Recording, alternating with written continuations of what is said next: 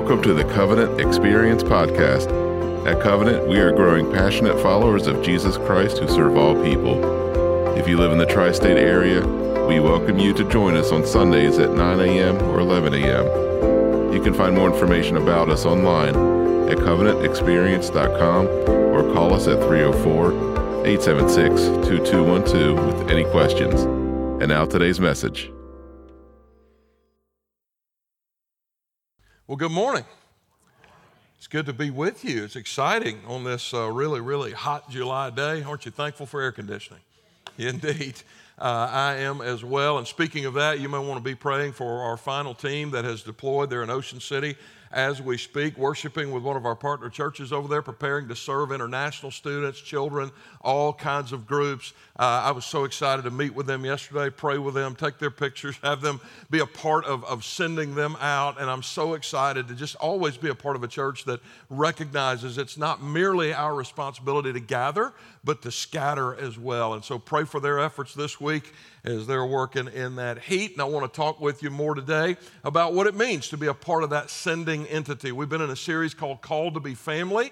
What does it look like to actually live as though the local church is your faith family? What's that look like? And over the last couple of weeks in particular, we've been drilling down deeply into Acts chapter 2. We want to see what those essential elements were that characterized the first century church. What was it that gave them the power that they have? And so what did they do together? Why must we, as a result, do it together? And then 2,000 years later, why do we still do it together? Today, I want to answer the question, why?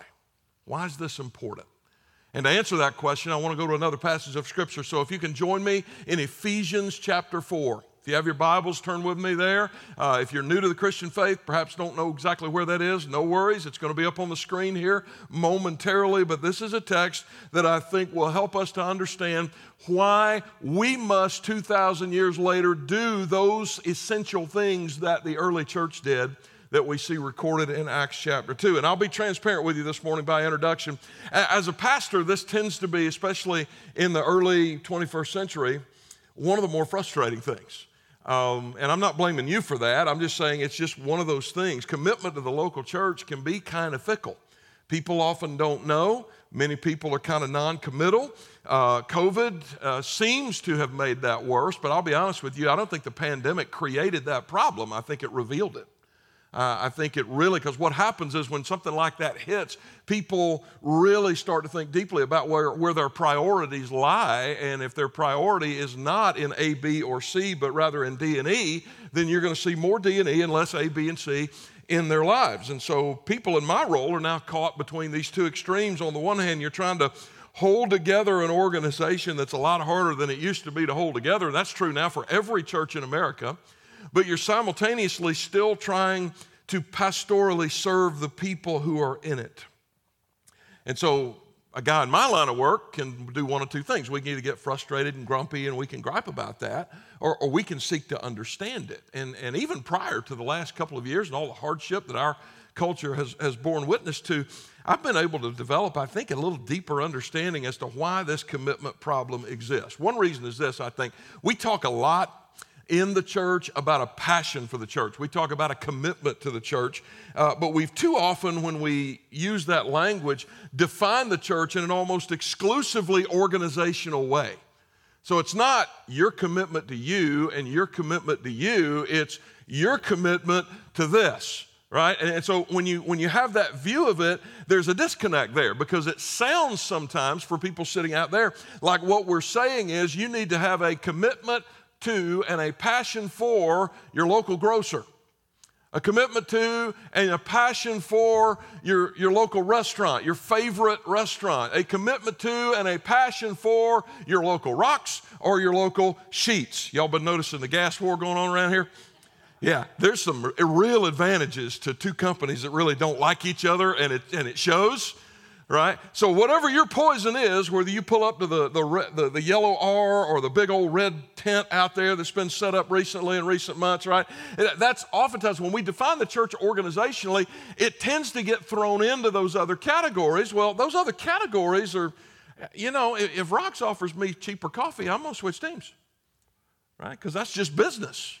That's how it goes. And so if we define church organizationally, tell you that you ought to have a commitment to it, we really shouldn't be surprised when that's the kind of job we've done teaching why the church is actually different from those other entities, that we end up with a lot of church daters. Okay, now there's nothing wrong with dating, courting, whatever you want to call it, right? There's nothing wrong with being in a relationship with someone, considering marriage with that other person. There's that in-between time where you're kind of feeling each other out, and it's not the same as when you actually become part of the family, is it?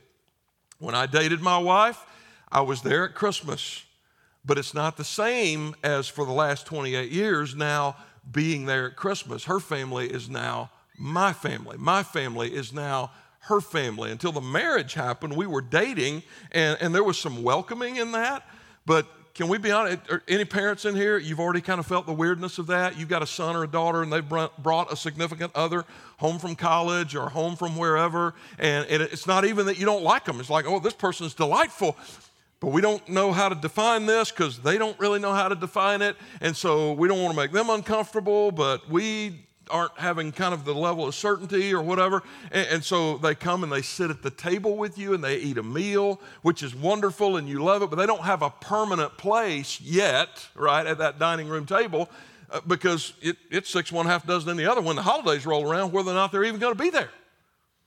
Any other parents felt like that? You're like, this is kind of weird. Like, do I buy a gift? Christmas gets weird. Thanksgiving gets weird. That's what a dating relationship, the effect of that has on a larger family. That's not bad, that's not evil, but that's just kind of sociologically, that's kind of how it works. But when you have a church dater, it's that same thing. I'm kind of floating here, and then I go over here for a little bit, and then I go over here for a little bit. And it's not an adversarial relationship, but it's just weird. It's weird. Because there are characteristics that kind of define people that date the church. Number one, they're more me-centered. In other words, the minute I get uncomfortable, if something I value gets challenged, if someone offends me or hurts my feelings, I'm gone, all right? And before you go, oh yeah, some people can be so fickle. Let's do a little introspection here. This may be more true and more pervasive than you think. I want you to ask yourself, what's your favorite thing about this church that, with this caveat, is not explicitly commanded in Scripture, right? If we ever stop preaching the gospel, if we ever say, okay, we're never doing communion ever again, well, that's an essential, okay? But something that we do, outside of that core of the essentials that we find in the Word of God, there's all kinds of stuff that we do. There's all kinds of structures that give us the capacity for doing it that exist here that aren't explicitly commanded. Ask yourself two questions about that. Number one, what's my favorite part of that? And number two, if it ever went away, would I leave? Have I dug too deep? All right, this is what we're looking at. That's a me-centered approach. Those people, secondly, they're also kind of independent. You know, I can do this on my own. I don't need the church. I don't need other people, right? Well, you get rough around the edges, you get sharp elbows, and then you jump ship, and then you go, well, I'm fine. Well, you still got the sharp elbows. Who's going to help shave that off? Who's going to confront you with the things that lovingly you need to be confronted with in order to get where you need to get? And the reason that independent streak is there is because they have, thirdly, a symbiotic kind of view of their church relationship. It's not relational. It's more of a you get me and this and that. I'll provide this, but then I must get this. That's not a relational connection. That's a transactional connection. That's a very different thing. You know, it's interesting, even when I've done marriage counseling over the years, and I don't do a whole lot of it, you're going to meet, those of you who've been in my office know, I'm going to get with you after about 3 hours, I've told you everything I know. And I'm not that bad at helping you understand where you are and where you need to go, but helping you get there, sometimes that requires one of our godly deacons. Sometimes that requires some mental health professionals that we have in our church family. Sometimes it requires farming that out a little bit. But when I've done marriage counseling, I'll tell you what I found in almost every single situation where there has been marital discord. At the core of it, the relationship was no longer purely relational. It had become transactional, okay? It doesn't matter what it is, right? He spends too much money. She won't give me enough sex. Whatever. You drill down deep enough, you know what you're going to find? Well, I'm not getting this, so I'm not giving that. Transactional. And when you treat your church relationship in that way, you get the same kind of result. It's no longer attractive. Something annoying starts bothering you. That creates consumerism. Church then becomes the place where I go to get my religious goods and services. And you know what that's going to create? The same kind of competition that we see between rocks and sheets. Only in the kingdom of God, that's not a good thing.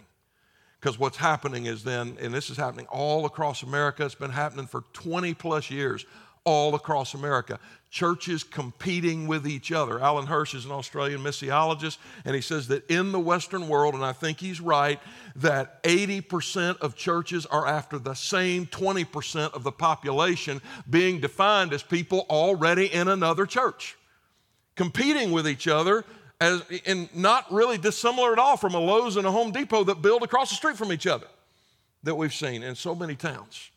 Religious goods and services. I got a pastor friend of mine who talks about a guy who comes to his church. His name is Nathan. He goes to the early service at one church because he likes the music, and then he's got just enough time to grab breakfast before he comes to my friend's church because he likes the preaching better. You know what that's called? Consumerism. And I'm going to tell you something. Nobody grows spiritually like that. They don't. You're not going to get better. You're not going to get closer to Jesus. You're not going to grow in your knowledge of his word. You know, and not in any applicable way anyway. So the answer to this is to see the church the way God sees the church, meaning, among other things, understanding there's a place for you, a permanent place at the table of every local church. And you need to find your place at that table. Ephesians is going to give us three reasons for that here. And this is my favorite text of all of the texts in God's Word that we're going to study in this series. I love Ephesians 4. So much of it, I think, has been woefully misunderstood, largely because, guys, in my line of work, I'll get to that later. But let me give you three reasons that this text kind of unfolds for us as to why you need to find your place at the table. You ready? Number one, you and I need each other. That's pretty simple, isn't it? Verse 11, and he gave the apostles, the prophets, the evangelists, the shepherds and teachers to equip the saints for the work of ministry, for the building up of the body of Christ. And so the big idea here is that God gave us each other in the church. In the church, you find all five of these things generally described, and so the church is the package in which is wrapped that collective gift that God wants all of us to have that moves us more toward Jesus. And in the church, one of the primary evidences for this are the complementary gifts that he's given each one of us, okay? And so this is kind of a little excursus here. In Ephesians 4, you have kind of a general, broad description of a gift mix in the body of Christ. This isn't the only place, and it's not the most specific place where we find spiritual gifts. You can go to Romans 12, you can go to 1 Corinthians 12, and you can find other companion texts, and I'll be honest with you, there's a lot of debate among scholarship, has been for hundreds of years, about how all of this relates together, but Ephesians 4 kind of carries the big idea here. And the biggest misunderstanding is to people who come to this text and they assume that these are descriptive of offices that are held by all the leaders. Now, what that's going to lead you to understand is that God gave leaders to the church to equip the church. Well, that's true. He did give leaders to the church to equip the church. But actually what he did is he gave the church itself.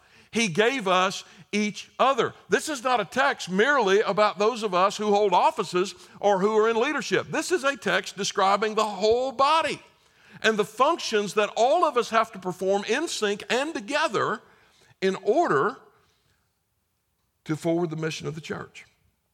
So the truth is, this isn't just about leaders. There's not a person in this room right now. If you're a follower of Jesus, filled with the Spirit, there's not one of you who doesn't bear at least one of these functional gifts. So let me kind of describe these for you in brief, starting with apostle. And this is, I use the term little case a, lowercase a, small a, apostle, okay? There was, at one point in history, a capital A apostle. That was an office. Those were the guys who wrote the Bible. Just being a little bit oversimplified here, but basically that's what they did. It was the foundation of our faith laid upon them. All of that's true, but I think it's necessary to make that distinction that Paul isn't talking about the capital A office of apostle, if for no other reason than, and you don't have to agree with me on this, but you're looking at a guy that doesn't think that office exists anymore, okay? So it's one thing to say there was an office in the past that laid the foundation for what you and I now have in the scriptures containing the apostolic teaching, but there is a gift mix that is apostolic at its very inherent nature that's being described here. And here's the thing about apostles. Apostles like to do things new. Now, what do I mean by that? Apostles are creators. Almost every person we've ever sent out that has successfully planted a church from Covenant has had an apostolic gift. They're the creators of effective systems, the architects of new approaches, church planters, entrepreneurs. These are the leaders of a future that does not yet exist, and we need them in the church. If this is you, we need you in the church. Sometimes churches get scared of these people. And not just because they're afraid of that term apostle. It's because the Western church in particular, we've had it so good for so long. We've got money, we've got structure, we've got establishments, we've got systems, and we like to work within our systems. And the issue is apostles don't submit the systems, they create them. And it scares some of the more conservative of us in the body because we fear that change. But in actuality, empowered by the Holy Spirit, apostolic leaders will bring necessary change into the body with every new age, okay? And so they create systems. They're needed because the church is not a system, not at heart. It's not at heart a system. The church is a family that has to constantly reinvent the way it does things so as to advance the kingdom. Some of you are functional apostles. You have that gift. God has put it within you. And your job and ours together is to discover where you belong and where that newness needs to be presented in the body of Christ at Covenant. Secondly is the prophet. Now, prophetic people are bold individuals. You see them all over the place. Now, there are people that, like me, that have prophetic gift, but also hold an office where we get to use that regularly. But there are people right in front of me, people watching me right now. God has given you the prophetic gift. How do I know that? Because he's wired you, hardwired you as a black and white person in the church. These people don't appreciate nuance or ambiguity. And that's why, by the way, if you're a prophet, you need the rest of your church family, because although, as a friend of mine said, our theology should be black and white, we live in a world that is on the full color spectrum. And there is a lot of nuance, and there is some uncertainty. Prophets don't typically navigate that well, but I'll tell you what prophets do well is they call the church back to an understanding that although we may not always be able to access it with absolute accuracy, there is a clear transcendent standard. There is unchanging truth, and the church must stay anchored to that truth. Some of you, that describes you. You believe that with all of your heart. And you have a prophetic gift for communicating this. Thirdly are evangelists. And so if apostles do things new, all kind of new stuff, and where we're going to do new ground, and like the Apostle Paul, I'm going to go where Christ is not yet named. I'm going to churn up ground that has not yet been trodden on. And prophets do things true. We want black, we want white. We want to remind people of that transcendent truth. Evangelists, they want to do it now. Why is that? Well, the reason is because in the evangelist view, hell is hot, and there are a lot of people going there. And you and I have to do our part now. Now, sometimes if you're an evangelist, you can get a little too eager, and you can forget that evangelism isn't the only thing that we do here. It's not the only thing a church does here. But without an evangelist, there's no passion for lost people. There's no sense of any kind of effort outside of the fellowship of faith, which means there's no urgency. There's no constant reminder that there is a heaven, that there is a hell, that there is a hope found in a bloody cross and an empty tomb that anybody in the world can avail themselves of. Evangelists help us keep that sense of urgency. Some of you are evangelists. You love people who are far from God. You love people who are not yet followers of Jesus. Then shepherds. Now, this one gets confusing because the language here is actually the same word that we find elsewhere, for example, in the pastoral epistles, for the word pastor. And so that makes people nervous. They don't, who should we actually give this role to? Well, if you go over to 1 Peter 5, you'll see this word coupled with another word, overseer, another word, elder, and when they're all used together, they do, in fact, describe an office. And we're going to talk about the pastoral office in the coming weeks. I believe God's calling some men out of here to become shepherds of God's people, and I actually hold that office. But Paul here is simply referring to a function that could belong to anybody. Caring for another soul is not exclusively the responsibility of a pastor, someone who holds a pastoral office. And so when Paul speaks of shepherding here, apostles do things new, prophets do things true, evangelists do things now. Shepherds, they want to do everything together. If you're a shepherd, your biggest concern often is the unity of the body. And that's incredible. Some of our best pastoral shepherds are our deacons here because they love God's people. And they fill those gaps. And they have those hard conversations because they want to promote the unity of the body. And it's you who are instrumental in holding us together.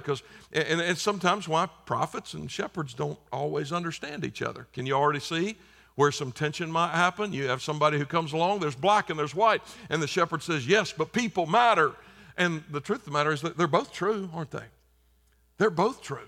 And so the role of the church is to strike that balance of grace and truth, of love and truth.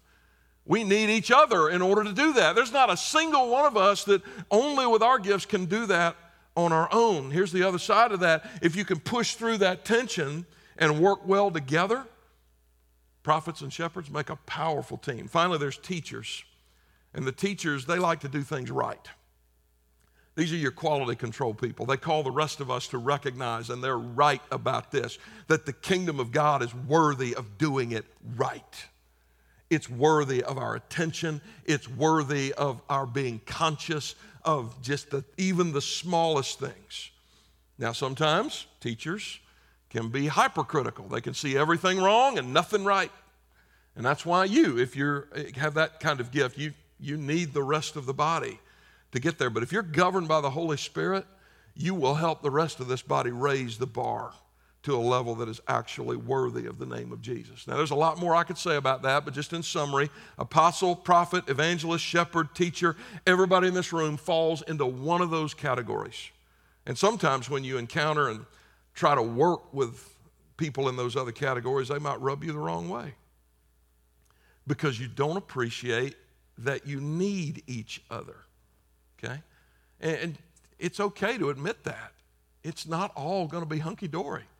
Sometimes we're going to rub each other the wrong way. Sometimes it's because there's sin. Sometimes it's because we have a particular gift mix and we don't understand the gift mix of the other. And so there's some self-awareness required. There's some awareness of the other person that's required so that we can do this as a body. That is God's good intention for us. And it's nothing new for any of us who are married, is it? This coming Saturday, that woman will have tolerated me for 28 years. Yes, she deserves that. And now, I don't know if she's mad because I humiliated her. I don't know. All right, so 28 years. Love her more than my own life. You know, there are things after 28 years that we still have trouble doing together. Don't look at me like I'm the only one.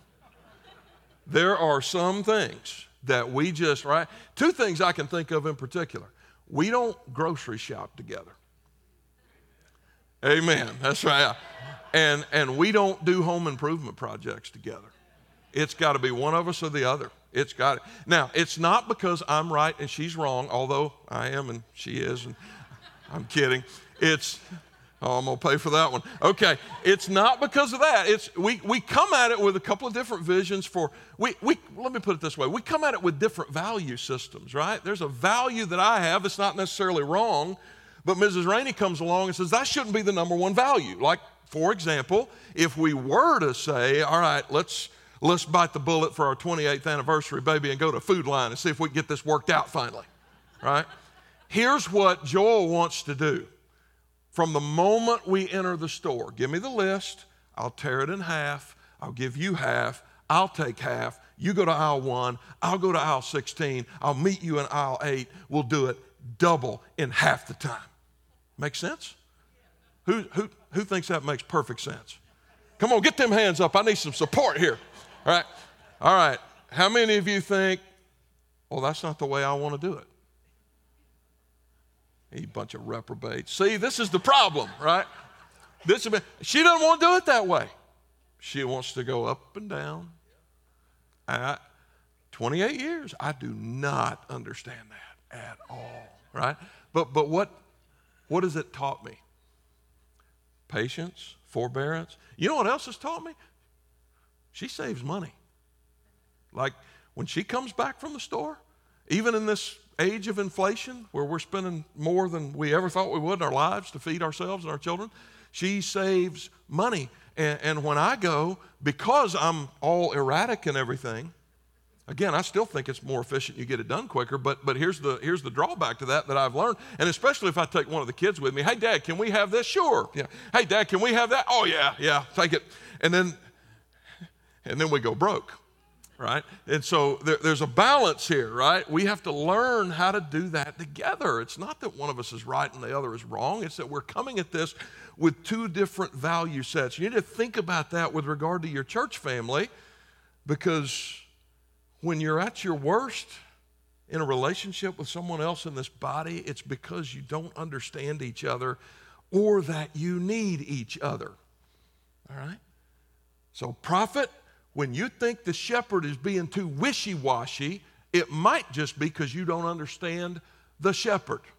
Apostle, when you think the prophet is being too hard-nosed and they need to cut up new ground, you might just need to understand they're coming at this, and their number one value might be a little higher. The thing they look at most might be a little higher. Teacher, when you start thinking that the shepherd is sloppy and not doing it right, there's a better way. It might just be that you need to slow your roll, because maybe that quality control, as much as it needs to go up, it might not go up as rapidly as you'd like in the time frame that you'd like. And the reason is because the overall picture, we need each other. God is calling us in this text as a singular body to appreciate the complementarity that exists right here. And sometimes when we don't quite get along with it, well, we'll just keep these people safe. Even at my level, the easiest thing in the world to do is go, oh, okay, well, these people just don't need to play with each other. We'll put this one over here. We'll put that one over there. I don't think that's God's vision, though. Because I think if we can push through some of those differences, here's what we'll find. God has called us to a task that is impossible for any of us without the rest of us. The converse of that is this, and it is glorious news. Everything God requires for us to do the job of mission, He has given it to us, and He's given it to us in each other. Right? That's the message here. He gave all of these things to us. We need each other. Secondly, your spiritual growth and mine depends on this. You're never going to grow up spiritually, neither will I, if we don't register with this, if we don't start to plug this in. Look at verse 13. Until we all attain to the unity of the faith and of the knowledge of the Son of God, to mature manhood, to the measure of the stature of the fullness of Christ, so that we may no longer be children, tossed to and fro by the waves and carried about by every wind of doctrine, by human cunning, by craftiness and deceitful schemes. The implication is pretty clear. If you want to grow, you need the body. And if you don't have each other, if we don't have each other, we will never reach maturity and we will remain children. Now, it's interesting. Greek is a very precise language, so this is not talking about an 8-year-old learning to ride a bike. This is not talking about a prepubescent 12-year-old who's just starting to notice the opposite sex. This is talking about an infant still pooping his pants. Specifically, that's what it's talking about. A baby. And so it's a reference to natural infancy, and the declaration is that none of us should stay there. Some people sit in a church that they never take full participation in their entire lives, and they never grow toward Jesus. They never let go of their sin. They never let go of their baggage. They got the same stuff going on in their life now that they had 25 and 30 years ago because they're so tone deaf, and they won't get into community because they're scared to death at heart somebody's going to expose that. And if it's a loving community, they will, because they love you. I remember a young man, very first church I ever planted.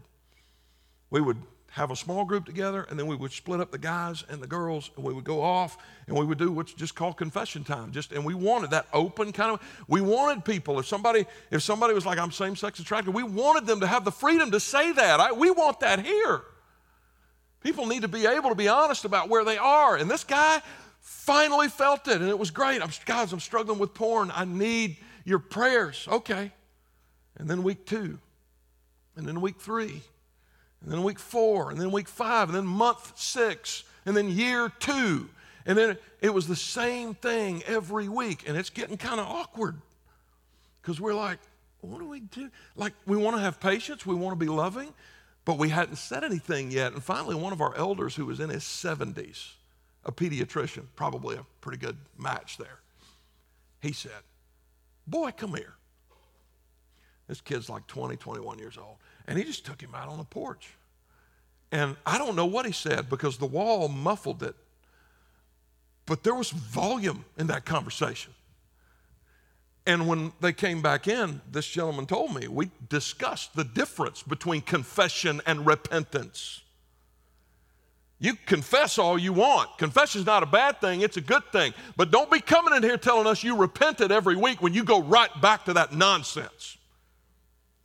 You stop doing it. Wait a minute. Doesn't porn rewire your brain? Isn't it more complicated than that? Yeah, it's more complicated than that. But it starts with a young man with the will saying, I hate this, and I love Jesus more. And in the power of the Holy Spirit, I'm going to whip it, no matter what it takes. That's repentance. And a healthy community will call you to that.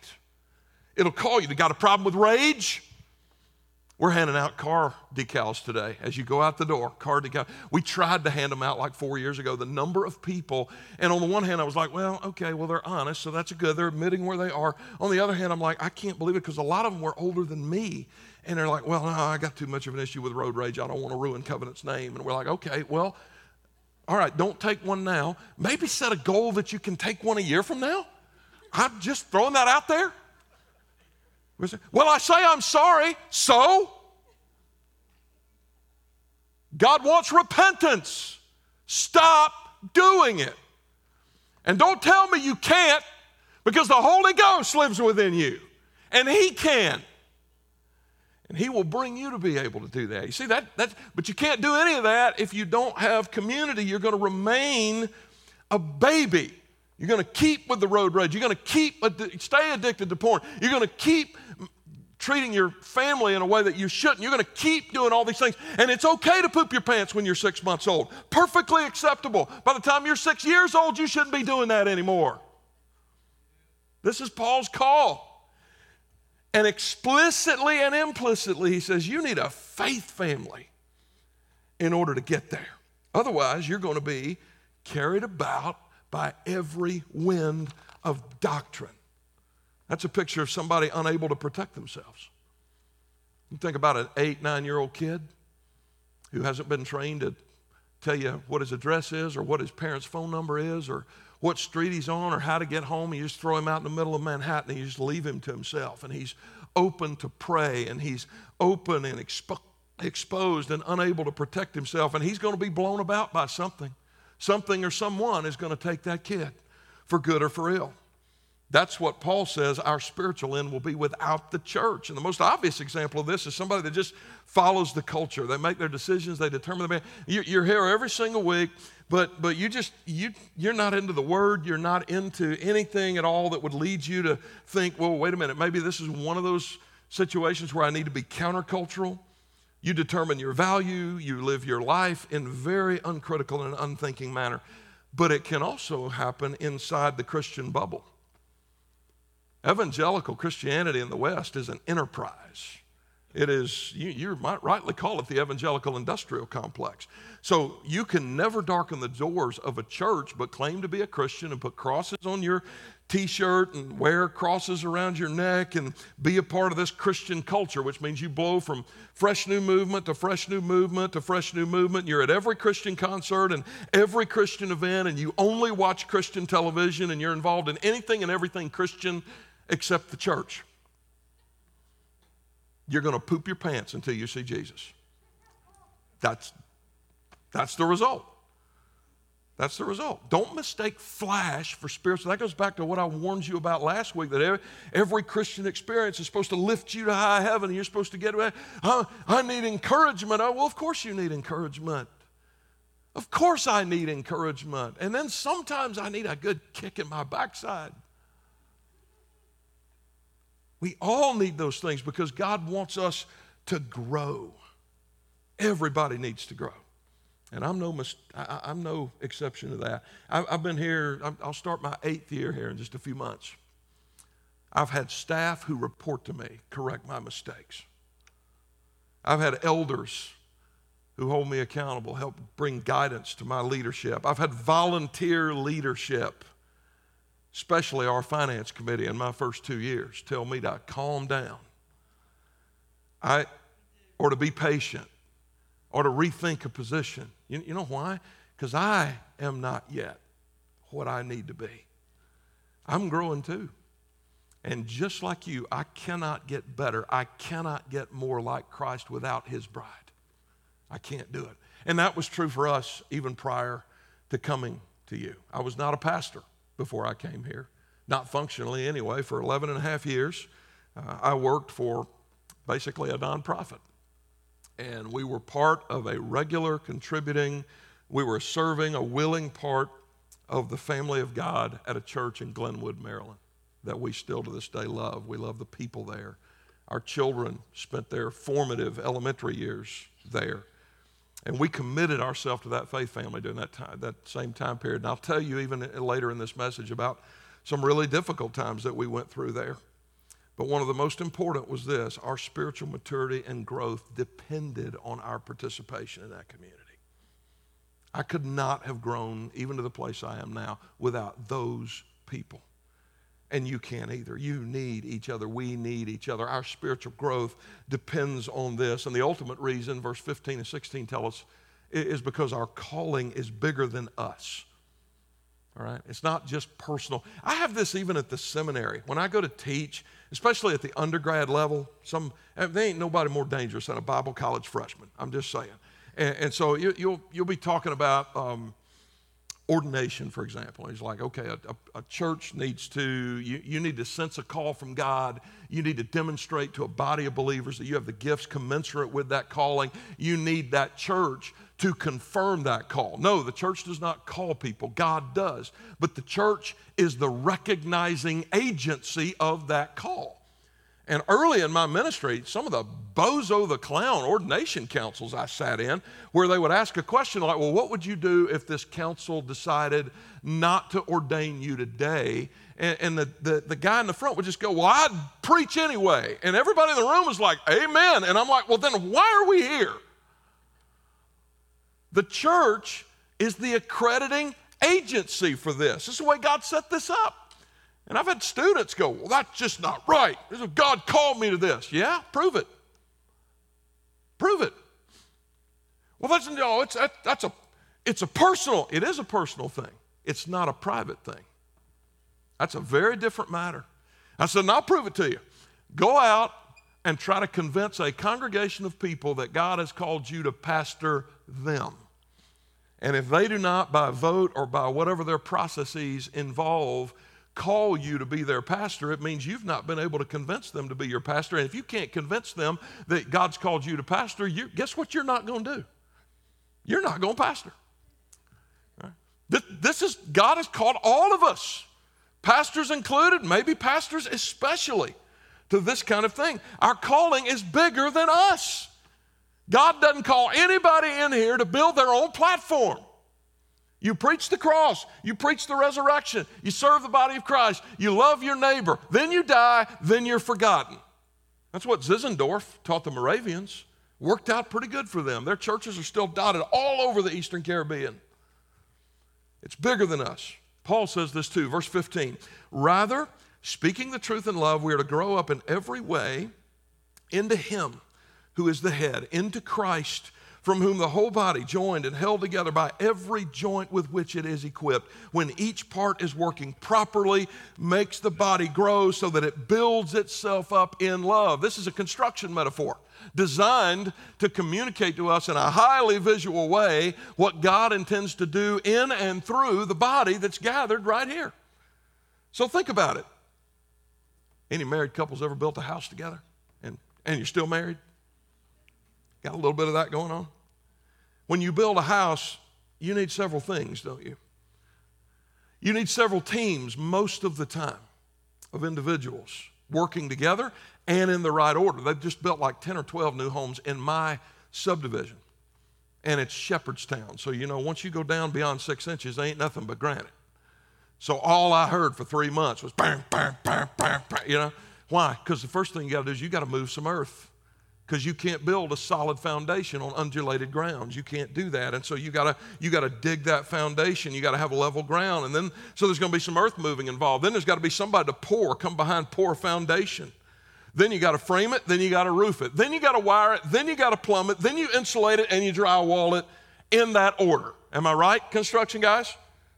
You really shouldn't do it out of that order, because if the electrician shows up before the roofer does and then it rains, we got a problem, right? There's an order, there's a sequence, there's a way in which these various teams cooperate to build that house. That's the analogy Paul gives here. And so the end game is every part of the body grows individually as the body grows together and is constructed. That happens by our being held together by our common faith, which grows individually and collectively more toward Jesus every day. And then the basis for all of this is speaking the truth in love. We do this with each other, and we do it for the good of the other person because we love each other. Jesus told us in John 13:35, this was one of the distinguishing marks of his disciples. He says, by this, all people will know that you are my disciples if you have love for one another. And we admittedly don't always get this right. In fact, multiple times in history, the church has failed spectacularly to live out this example. It doesn't mean we're illegitimate. It just means we're imperfect. And the reason that every single time it happens is a failure to live up to this phrase, speaking the truth in love. That's hard, isn't it? Even in your own family, that's hard. I mean, there are people that I could have an argument with that I'll never see again, right? Insurance agents on the phone, car warranty salesmen. People, I don't care about those. Now, I'm not saying I don't care about them or that they don't have souls or that they're not important. I'm just going, I got things to do, click, right? But if I get in a fight with my wife, it hurts, right? That's always the case. People are like, well, I don't want to feel pain. Then never have a significant relationship, ever, because it's going to come with pain. God is calling you to have a significant relationship with the body of Christ here. You know what's going to come with? Some pain. Some pain. I'm not saying there aren't limits to it. I'm not saying, you know, we've talked about in the anti-abuse culture that we've tried to implement all across this campus. I'm not saying there are not limits. I'm not saying there aren't toxic environments. I'm saying, generally speaking, when God calls us into community as the body of Christ, he's calling us to endure one another, which means this speaking the truth in love is going to be messy. Sometimes it's going to be inconsistent. Sometimes it's going to be not the fairest thing because we won't get it right. Sometimes it's going to be confusing, because if you appropriately balance these in a community of faith, it means that some things aren't going to resolve easily. The tension that you feel with another person isn't always going to resolve either. If your aim is to just resolve the tension, you lose, because the tension is what makes you grow. That's like going to the gym and the free weights and a guy my size going, well, I'll just start with a bar, which weighs 45 pounds. So I could just chuck it and catch it and chuck it and catch it like all day long. No, you need to put a couple hundred pounds on there just to start, right? So what's your capacity? How are you growing? That's the tension that I'm talking about. If your aim in the church body is just to take the weights off and never feel anything, that's not what God's called us to. You lose when you just relieve the tension, because you end up with one extreme or the other, either all truth, which isn't really truth, it's just a bunch of hard-nosed legalists pushing their own opinion, or love, which really isn't love. It's just affirmation of whatever seems to make everybody happy at the moment. Speak the truth in love. This is church. This is what Paul is saying. Church life is hard. God meant church life to be hard, but it's worth it because it's that larger calling to constantly live in unresolved tension, like building a house. If you do that, there's going to be tension. Apostles are going to be in tension with teachers. Prophets are going to be in tension with shepherds. Shepherds are going to hold some things in tension with evangelists. But if you push through with commitment toward each other, the end result is a spiritual house that lasts forever. And I know when I say things like this that are challenging that it sometimes falls on the ears of people who've been through some horrible things that I haven't been through. You've been in an abusive environment in a church. You've been in a toxic environment in a church. And that bad experience, or maybe it didn't even involve you, but you just watched a place just get torn apart by satanic division, and you were one of the casualties, and you're thinking, I'm not going to chance this again. I think I'm doing just fine on my own. Any talk of commitment makes you want to run. I get it. Like I said, we had an 11.5-year commitment with a singular church when we lived in Central Maryland. What I haven't told you yet is that in 2010, some things began to happen, some division that turned to toxicity. A pastor was terminated. A church was divided. People that loved each other and sat around tables with each other all of a sudden were turned against each other.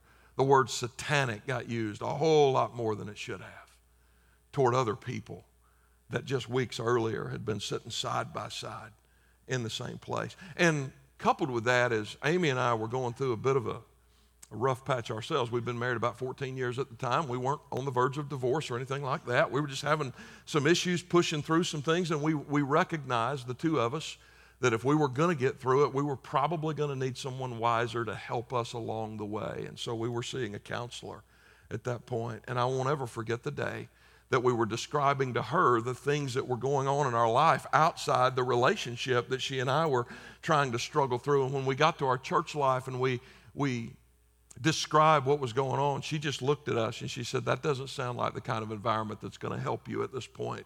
You probably need to go somewhere else." And we seriously considered it, because this wasn't some woman who was loosey-goosey and just trite, and it was just, she had a lot of wisdom. She helped us tremendously in so many other areas of our life. And so we spent a lot of time in prayer about it. Here's the conclusion we came to. I looked at my wife one day and I said, "What are we teaching our children when we just jump ship?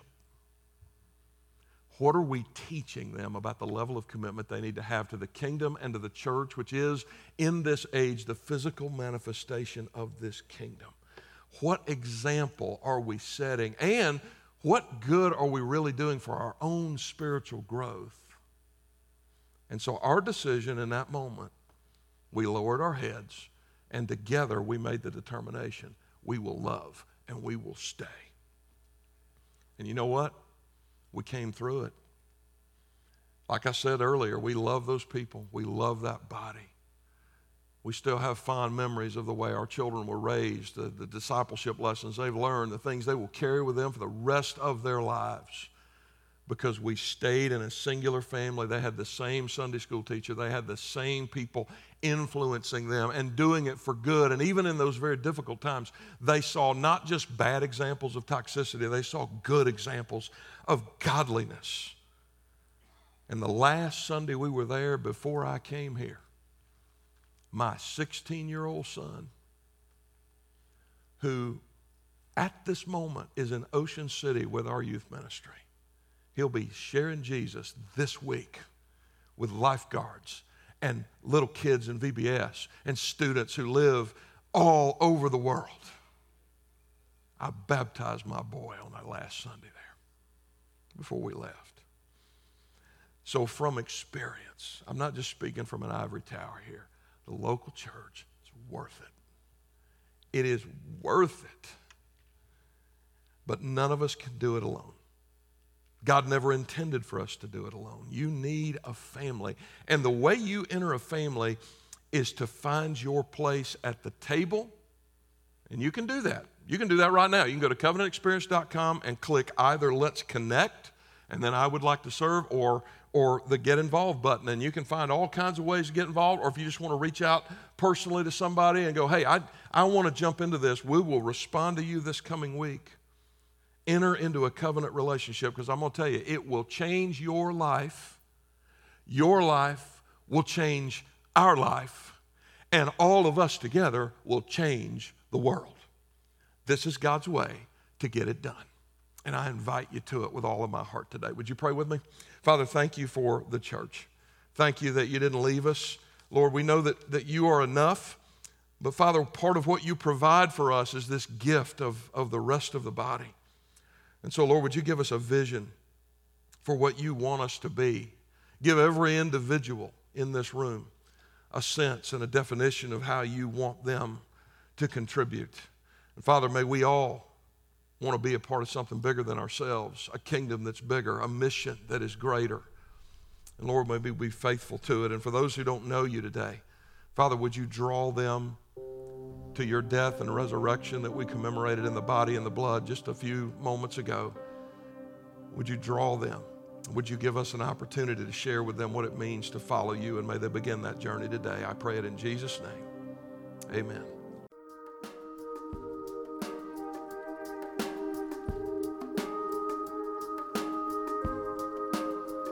Hi, everybody. Pastor Joel here, and I am so glad you stopped by. I pray this podcast helps you in your walk with God.